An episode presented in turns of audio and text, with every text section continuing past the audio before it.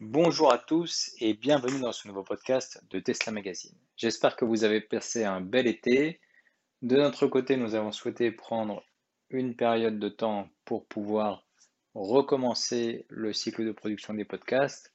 En revanche, vous l'avez sûrement remarqué, mais la production sur Tesla Magazine n'a pas bougé, elle s'est même euh, régulée.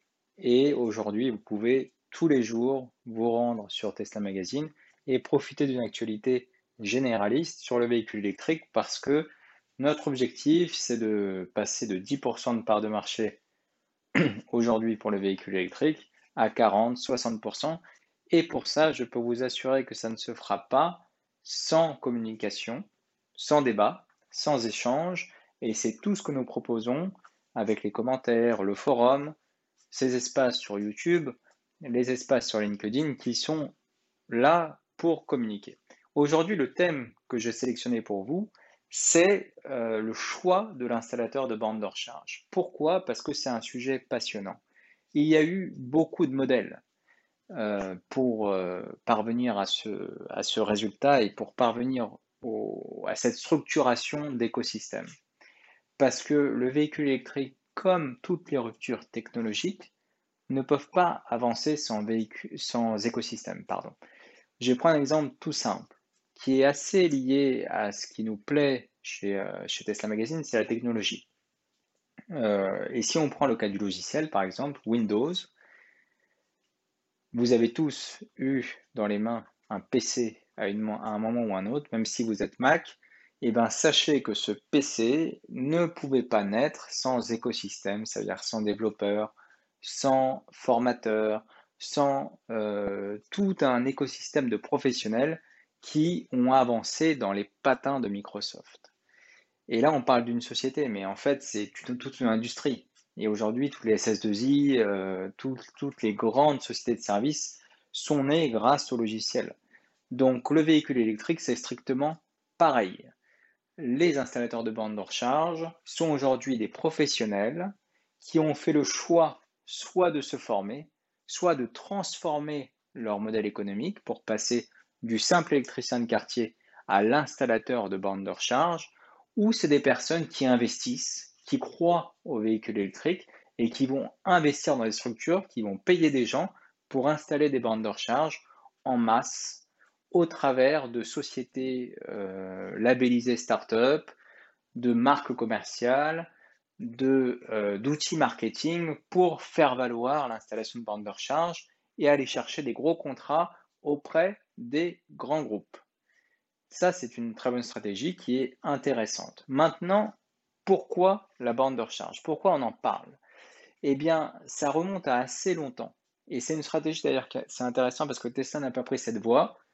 Je ne sais pas tellement pourquoi, disons que la question, euh, enfin la réponse n'est pas tellement intéressante aussi, mais par exemple si on prend Renault, dès le départ, ils ont eu la vision que le véhicule électrique allait avec la borne de recharge. Alors je ne sais pas très bien si c'est pour optimiser la marge du véhicule ou en tous les cas garantir euh, des marges suffisantes aux, euh, concessions, mais il y a bien quelque chose qui change avec le véhicule électrique, c'est que la station-service, telle qu'on la connaît, est fini. Dès lors qu'on a un véhicule électrique, à part pour le laver de temps en temps, et encore les balais, d'ailleurs même pour une voiture thermique c'est pareil, les balais euh, pour laver son véhicule, c'est à proscrire. Dans tous les cas, ça, détruit la, ça peut détruire la, peinture, donc il vaut mieux éviter. Mais euh, voilà, le modèle de station-service tel qu'on le connaît, il doit être totalement repensé. Et euh, c'est là que, que, toute cette logique d'installation de bornes est capitale, puisque vous êtes maintenant en mesure, dès lors que vous avez un véhicule électrique et donc l'utilisation, d'installer chez vous une mini station essence. Donc, ça vaut le coup. Ça vaut le coup. Et il faut le faire. Il faut le faire. Voilà pourquoi je suis très favorable à l'installation de bornes. C'est tout simplement pour le progrès technique.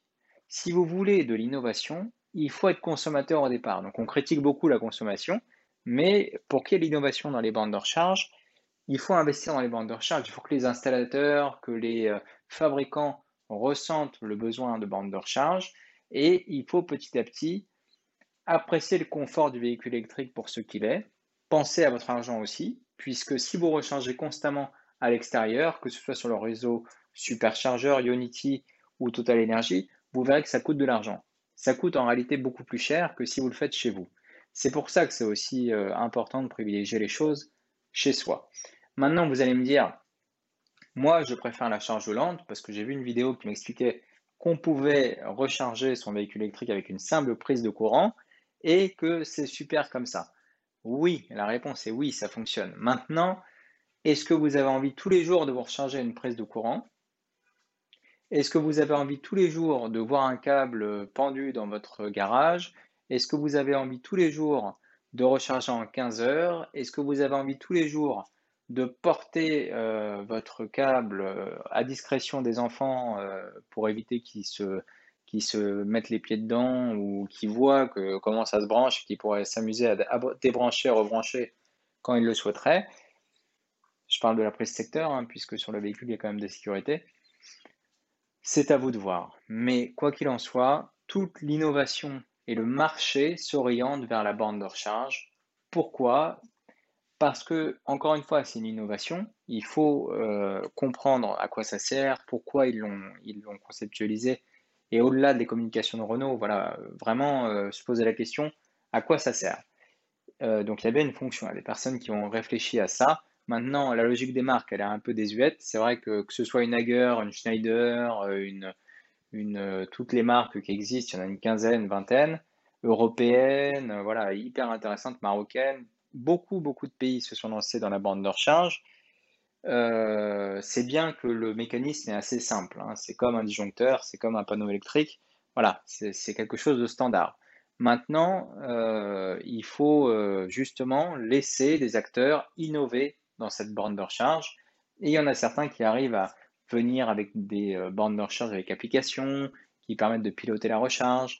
Alors vous pouvez me dire oui, mais je peux le faire avec mon véhicule. Alors c'est vrai, mais maintenant, est-ce qu'avec votre véhicule, avec une simple prise de courant, vous pouvez moduler la recharge et faire en sorte d'avoir une charge rapide euh, Eh bien, avec une, une borne, c'est tout à fait possible et c'est ce qui est souhaitable. Parce qu'en fait, vous devez être en mesure de faire ce qui vous plaît. Parfois de la charge lente, parfois de la charge rapide. Et c'est ce qui est le plus, euh, le plus souhaitable. Dans cette vidéo, je ne vais pas du tout, ou dans ce podcast, je ne vais pas du tout évoquer la notion de kilowattheure parce que pour moi, ça va disparaître dans l'acquisition et la prise en main du véhicule électrique, tous ces termes vont disparaître. L'important à retenir pour vous, c'est est-ce que vous voulez que ça change rapidement ou lentement? Et il faut retenir effectivement que voilà, sur le long terme, la charge lente est meilleure. Euh, mais ça ne veut pas dire qu'il faut de temps en, pas de temps en temps, lorsqu'on a un week-end, lorsqu'on doit aller très rapidement quelque part, avoir envie de charge lente sans avoir à payer un bras, de charge rapide, pardon, sans avoir à payer un bras à l'extérieur et risquer que la, que la place soit prise, parce qu'il y a ça aussi.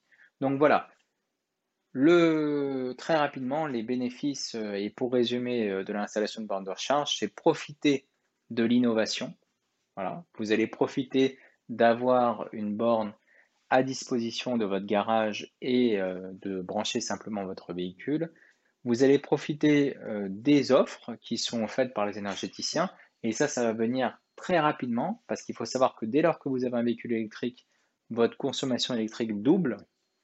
Donc imaginez EDF et les autres fournisseurs d'énergie, ils, pensent et ils pensent à vous pour euh, faire en sorte de dynamiser ce marché. Et enfin, pour le design, voilà, c'est quelque chose qu'on peut négliger, mais en tous les cas, euh, vous avez un véhicule électrique qui est innovant. Pour moi, voilà, la question ne se pose pas. Et, euh, et vraiment, là, pour le coup, Renault avait un concept associé au véhicule électrique qui est intéressant, d'ailleurs qu'il l'a toujours, même si dans les communications ça s'est un peu calmé, tout simplement parce que c'est un métier différent et euh, c'est important de dissocier les, métiers. Euh, il y a la voiture d'une part et la bande de recharge, ça va de plus en plus se distancer et ce sera à vous, bien entendu, de choisir votre installateur, la façon, la borne, vous serez, euh, vous serez décisionnaire surtout, parce que, euh, encore une fois, c'est un sujet où euh, vous avez le choix d'installer une station de rechargement chez vous. Et donc, bah, comme vous avez le choix d'installer un four, un, frigo chez vous, bah, vous choisissez la marque qui vous plaît. et c'est relatif à X facteurs qui vous regardent. Donc, il faut respecter ça. Et d'ailleurs, vous choisissez l'endroit où vous l'achetez. Euh, ça peut être chez Boulanger, chez Darty. Euh, et demain, vous aurez strictement les mêmes choix à faire. Et nous serons là pour vous aiguiller. Parce que, effectivement, nous avons vu la densité de l'offre. Et pour ça, il y a des questions à se poser qu'on va dérouler au fil des épisodes, qu'on va dérouler au fil des articles pour euh, choisir au final ce qui vous correspond. Voilà, voilà, merci beaucoup pour votre écoute. N'hésitez pas à poser vos questions en commentaire, nous donner des idées de sujets sur les choses qui vous euh, paraissent importantes à traiter et euh, surtout à réagir en euh, vous abonnant à la chaîne pour que ben, on produise encore plus de vidéos et de podcasts et que vous soyez encore plus impliqués dans nos développements pour encore une fois passer de 6% à 10% de part de marché jusqu'à 40-60% de part de marché grâce à vous, pour vous et surtout pour l'évolution de nos, de, nos déplacements, de nos modes de déplacement. Parce que très honnêtement, que ce soit les bruits et les odeurs, on n'en peut plus chez Tesla Magazine. Voilà. Bonne journée, au revoir.